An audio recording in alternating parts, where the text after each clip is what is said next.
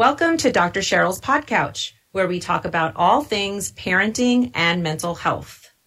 Please rate, review, and subscribe after you've listened to this show. Today, I am very, very excited to have on two guests. They are both from an organization called On Our Sleeves, which is a national movement to break stigma around children's mental health. No family should struggle alone on their journey. Their mission is to provide free mental health resources to every community in America to educate families and empower advocates. They also support access to services by connecting families to trusted local resources. Today we have Marty Bledsoe Post, Executive Director of On Our Sleeves, and Dr. Ariana Hoet, who is the Clinical Director of On Our Sleeves and a psychologist at Nationwide Children's Hospital. In Marty's role with the On Our Sleeves movement, she leads strategy and operations. Marty was the founder of Parentally, a consultancy offering programs and resources to support parents in the workplace. The company grew under her vision and leadership to work with corporations around the country, providing training for parents and leaders. Marty is a published author and sought after national speaker on parents in the workforce. Dr. Hoet cares deeply about working toward inclusion and equity in our society. Her personal experience as an immigrant from Venezuela has helped to fuel that passion. Dr. Hoet works in pediatric primary care where she serves immigrant children. She is also a clinical assistant professor in the Department of Pediatric Psychology and Neuropsychology at Nationwide Children's Hospital and The Ohio State University. Thank you both for being here and welcome.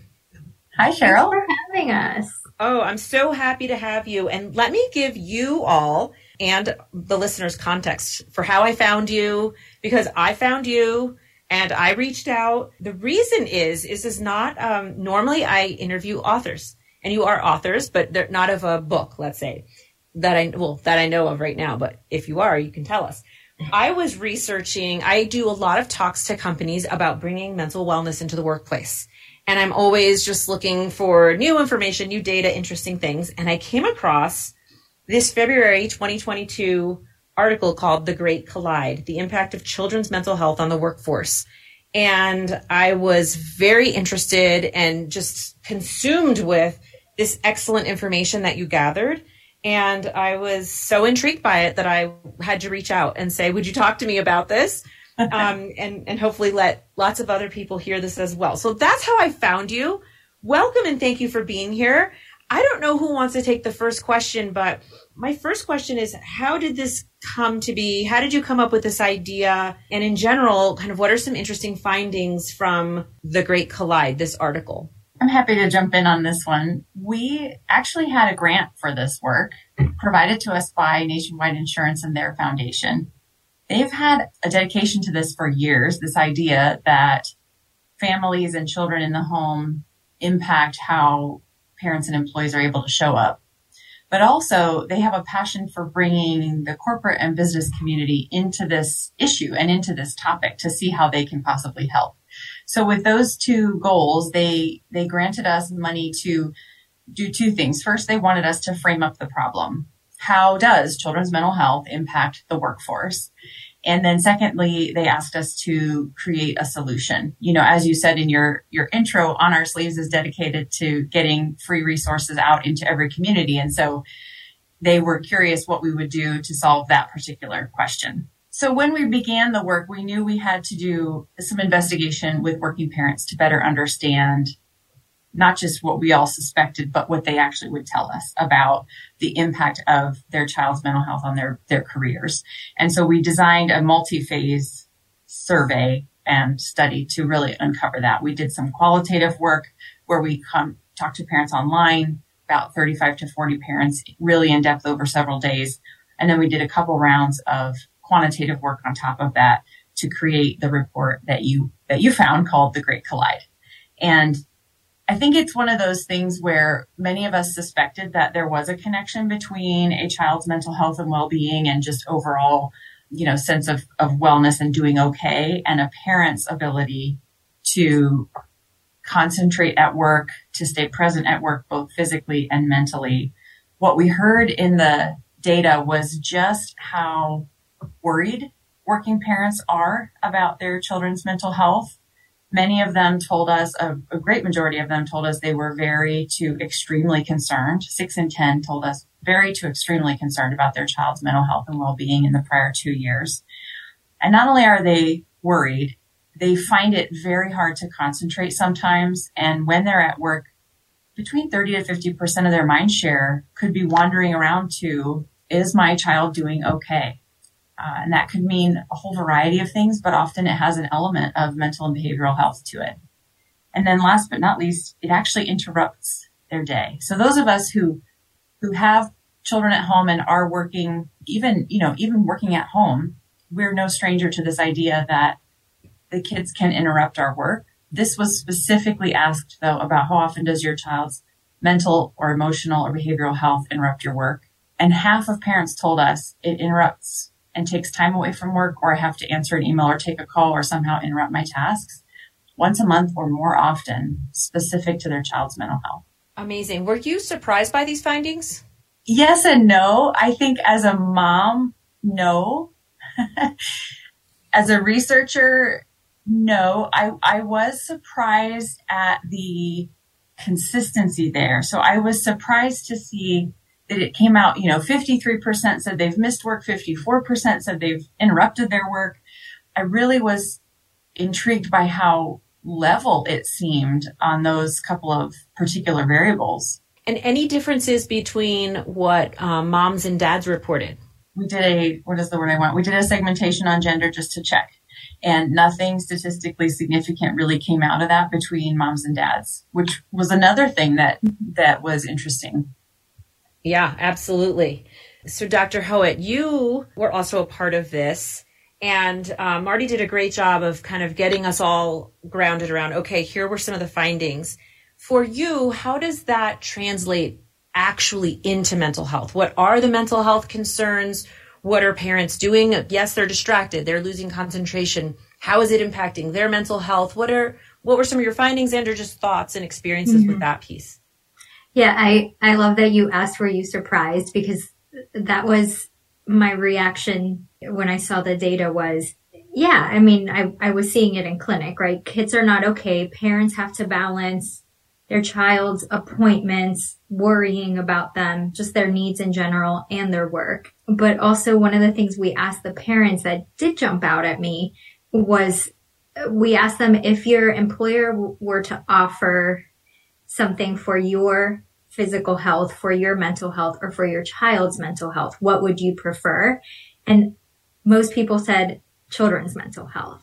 And that surprised me. And, and that's what I like about this data is that it's really telling companies, hey, this matters to you too. The, the mental health of children matters, right? Because maybe as an owner of a company, I didn't think about it. I'm thinking about my employees. I'm not thinking about their children. And, and this data shows them, no, you have to think about that too and support your employees by supporting their children's mental health. Yeah. This one for me is like, hold up. I want to say that again because I think we have this to me is the great opportunity. This is a time where companies are saying, oh my gosh, we've had a resignation, we've had women leaving the workforce at record numbers, and we want women back in the workforce. We want to really talk about mental health for the first time. I mean, in my mm-hmm. career, and I'm sure in both of yours, this is a great, while, while we're in a horrible mental health state of emergency, it's also a great opportunity. Mm-hmm. And I want companies to really hear that. To me, that's not a surprise because that's even why I really wrote Mommy Burnout. The subtitle is How to Reclaim Your Life and Raise Healthier Children in the Process. I always say you have to tell them it's going to be good for their kids, and then people will pay attention. Oh, okay. I'll do that for me if it's going to be good for my kids. So for me, although I've never thought of it, I can't say I have. I want to underscore that for anybody who is a manager, a CEO, somebody that runs any kind of company um, or has an association with it. If you tell your employees, do you want something for you? Do you want something for your kids? They're going to pick their kids mm-hmm. almost every time. um, and talk about an opportunity for benefits and for creativity in a marketplace that doesn't really have so much of that. Mm-hmm. I love that you called it the great opportunity because that's a perfect way to frame it. Companies can support their employees by investing in this space. And that could mean something simple like maybe just acknowledging their parents in some way by, you know, having a parenting employee resource group or family employee resource group as a starting point. It doesn't have to be completely revolutionary. I think what we saw is that the working parents who talk to us are appreciative of and, and feel that it contributes to the company culture anytime their employer really even steps into this topic with them. But also, if a company is willing to understand the impact this could have on their bottom line now as the parents are employed and be really forward thinking about the impact this has on them when these children grow up and hit the workforce, then they have an opportunity to align their philanthropic efforts, their corporate social responsibility, which could even lead into how they are rated against the ESG ratings, which are becoming a, a requirement for publicly traded companies, environmental, social, and governmental that they can then invest against an issue that has major impact on them now and into the future. So it's, it makes it not only the right thing to do, but also something that directly impacts the bottom line. Yeah, but before I go back to you, uh, Dr. Hoet, on, on the mental health piece, let me stick with this for a second, Marty, because there are different things that speak to different leaders. And you mentioned it's the right thing to do. Great. I hope that speaks to many leaders there's also, you know, the fiscal part. There is the financial part. This is an investment. I've seen different types of figures that um, address, you know, burnout and stress and the impact on the bottom line in the workforce. Do you have any data that you think is interesting that you could share around the actual dollars and cents and maybe even turnover that stress, burnout, and now, you know, stress meaning how is my child's mental health um, how does that impact families? I mean, uh, companies with the families that they employ? This study did not really quantify burnout or turnover. We did ask them if the company would offer you a course about your child's mental health and bring that right to you via your, your company.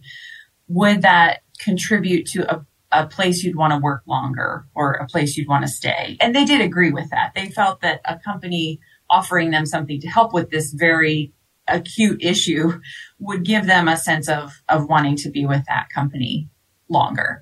I do agree with you though. There is a lot of stress and burnout that we're seeing reverberate across the workforce. And what I would say to any leader or manager is you have to be careful because the stress and burnout will come after your most diverse employees first.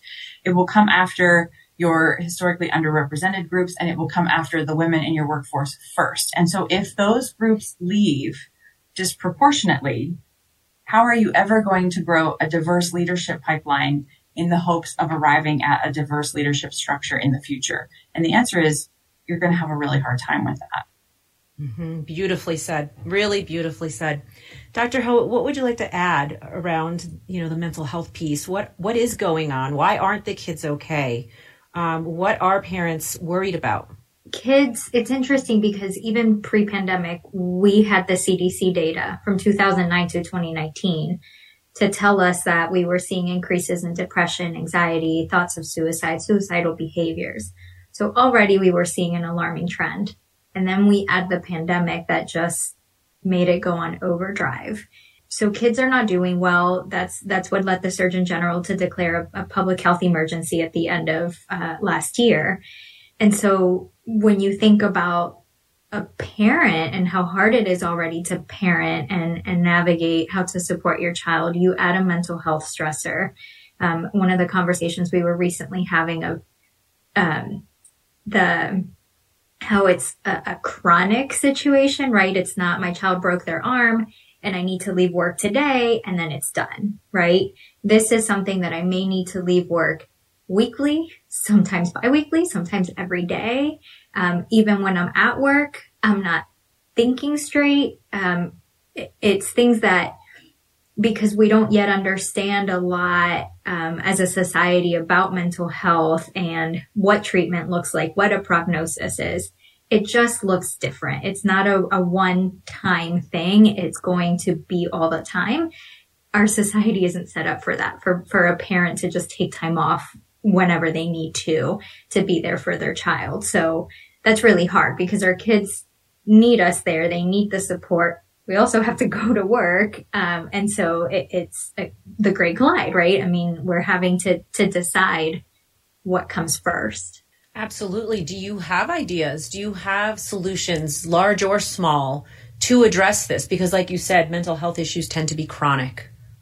Yeah, I mean, that's our big, when we look ahead about what do we want on our sleeves to do and, and what we hope to accomplish. Part of it is being able to give people the information they need to better understand children's mental health, to better support their children, but then also better be able to talk about it, right? We want to give working parents the language that they need and the information that they need, the data that they need to advocate in their workplace for more flexibility, for more of a family first environment. Um, so really our goal is, is to, to just give that education away, um, so that people can advocate for their children what kinds of mental health issues, if you know specifically, either are you seeing at the hospital that seem to be most chronic or that people reported, you know, is it anxiety? Is it depression? What are, what are the types of things that are most commonly experienced? For children, the most common, we know anxiety is, is one of the most common. We are seeing a rise in depression, suicidality, eating disorders during the pandemic also experience a rise. Um, and then also knowing that mental health shows up as behaviors for a lot of children. And so parents are getting phone calls to come pick up their child because, you know, they threw something or they acted out, they didn't listen. And so we also see what we call in the world of psychology, the externalizing behaviors, right? A lot of the times those are signs of something else. Um, a lot of trauma also, unfortunately. I mean, again, even pre-pandemic, but the pandemic was traumatic for many children and their families. They lost parents. Um, there was a lot of financial hardships. And as Marty mentioned before, it unfortunately affected those in, in already at risk populations. So it's a lot of stress that kids are facing. Absolutely. Um, I know one of the other things um, that you all reported on in this paper were was something around like how many people feel comfortable speaking to their managers, right? I'm wondering from that data that you got back in both of your experiences, what do you feel like is a good way to approach? Let's say you're, you know, someone's listening to this and they're going through something and they, they're thinking, yeah, this is my secret. I haven't really been telling anybody. I'm making up excuses why I'm leaving work early or coming in late or on the phone, right? Whatever they're doing. Do you have suggestions around how do you approach a manager or a supervisor around this? It's interesting. We actually see this play out in many different audiences and and scenarios where people are a little stuck in the stigma that can surround mental health for everyone, but especially for young children. And so we have a couple of resources on our website about the do's and don'ts of talking about mental health that really guide anyone through the way that you can discuss mental health topics with a a literate vocabulary of the, the specific issues. So, you know, you, you want to talk about person first, not diagnosis first. So you don't want to come in and say, especially if you're feeling worried about sharing this at work, you don't want to say my child is depressed or my child is anxious. You can say my child has anxiety. My child has depression. And sometimes something that simple can allow people to basically see their own path as this is not something that is my child. This is something that is happening to my child. And that is a big difference. And I think that's where the stigma comes from. We actually have been looking at some new survey questions to try to understand that better. Is it, is it a, people feel it's a reflection of their parenting? Is it feel like something that should be kept private in case the child ever comes in for a visit or interns at that company someday. I mean, there's a lot of different layers to the stigma. And so we really do advocate on some basic vocabulary at the start. And that is one of the, the things that we also hope companies will progress along and, and get more familiar with and comfortable with, not only hearing from their employees, but also having managers and leaders share openly. I love that. So I really, you know, for people like that are in our field or work with people with disabilities, we understand what people first language is, but I really want to just emphasize what you said. So that means you don't have to go in and say, well, you know, my kid ha- is, is having I, it's hard for me to actually not talk people first. I'm having a hard time even coming up with it. But yes, like you said, my depressed kid, my anxious kid, right? That is sometimes the way people talk. And people first says, my child is experiencing anxiety. My kid is going through depression. You know, how about if it's life transitions like the family's going through a divorce and the kid has regressed at home, right? So it's not necessarily diagnostic. It's a, a, reaction, a response to, you know, grandma or grandpa died, something like that. Do you suggest telling bosses and supervisors those kinds of pieces of information? This is a judgment call. Every time in every company, in every team, we all know that even if the company at large has a an open or or flexible policy that the culture within any given team or department interprets that policy and lives it out in different ways. So it is a judgment call for, for parents. I also think the workforce or workplace can really learn to be more human and can learn to have understandable boundaries around people's privacy, but also allow them to be true people. So whether that means, you know, saying I have a, a, family situation and leaving it at that is maybe what's accepted in the culture of the company. Or if it's a, a much more open place, then maybe some specifics are warranted and, and safe to share. I think that's where we're a child mental health organization and we recognize the pressure parents are under. And we really hope this report helps the workforce and the leadership respond and not make this such a tough judgment call for them. Yeah, well said. What, what would you like to add, Dr. Hoet? Yeah, I mean, complete agreement with Marty. I think in a perfect world, we could be open about what's going on and be able to talk about it without any repercussion. But each workplace is different. Um, so it's hard for us to sit here and say, yes, go, go destigmatize and go talk about it, right? Because it, that may not go well in some workplaces.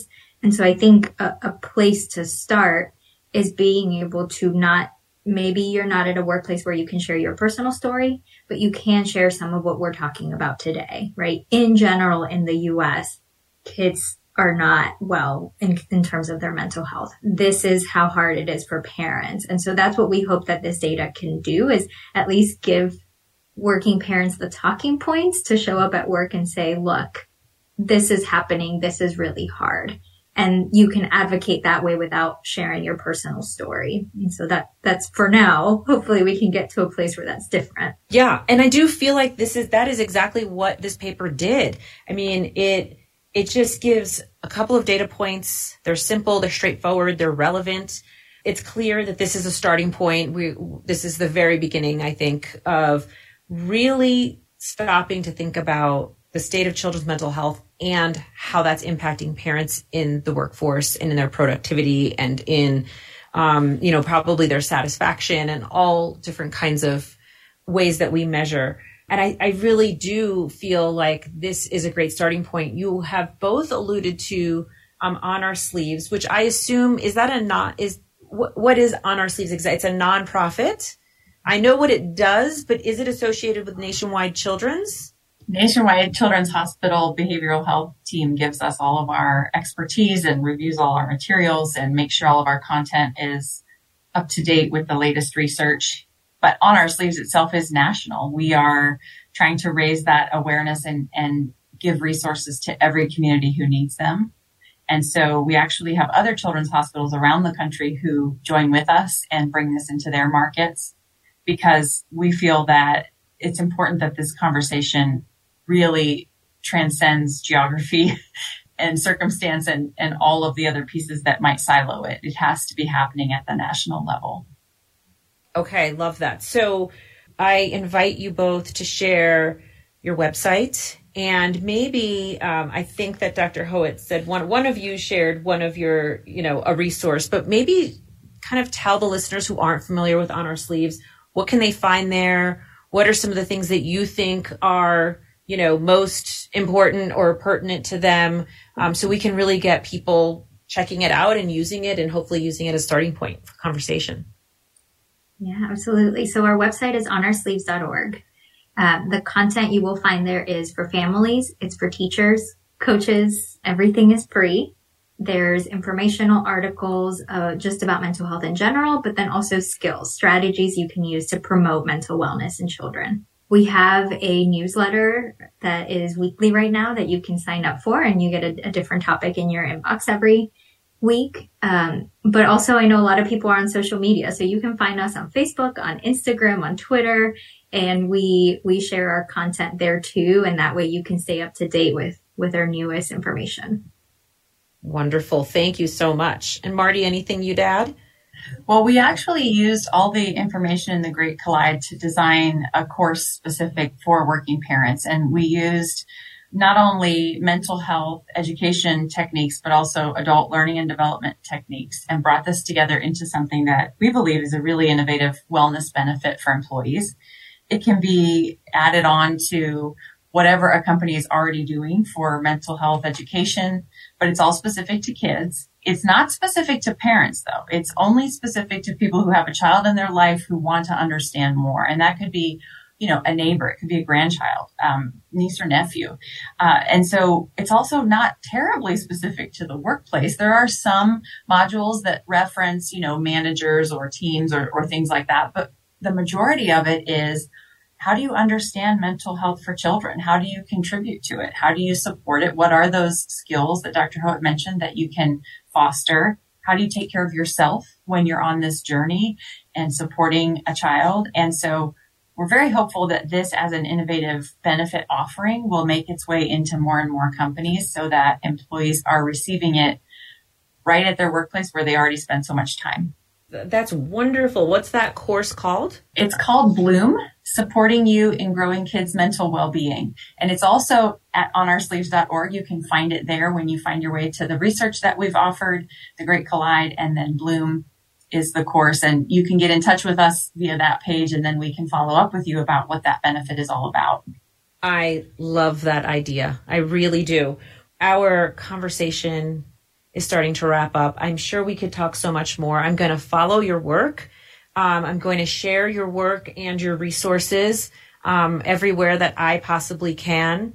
And I really thank you both so much for your support of children's mental health, first and foremost, and working parents and supporting the parents that are raising these children. Um, I wish you the best. I'm so glad you're going to continue on with your research. And um, if you as the listener have enjoyed this conversation, please go and check out those resources. And also please rate, review, and subscribe to Dr. Cheryl's Podcouch. Thanks so much.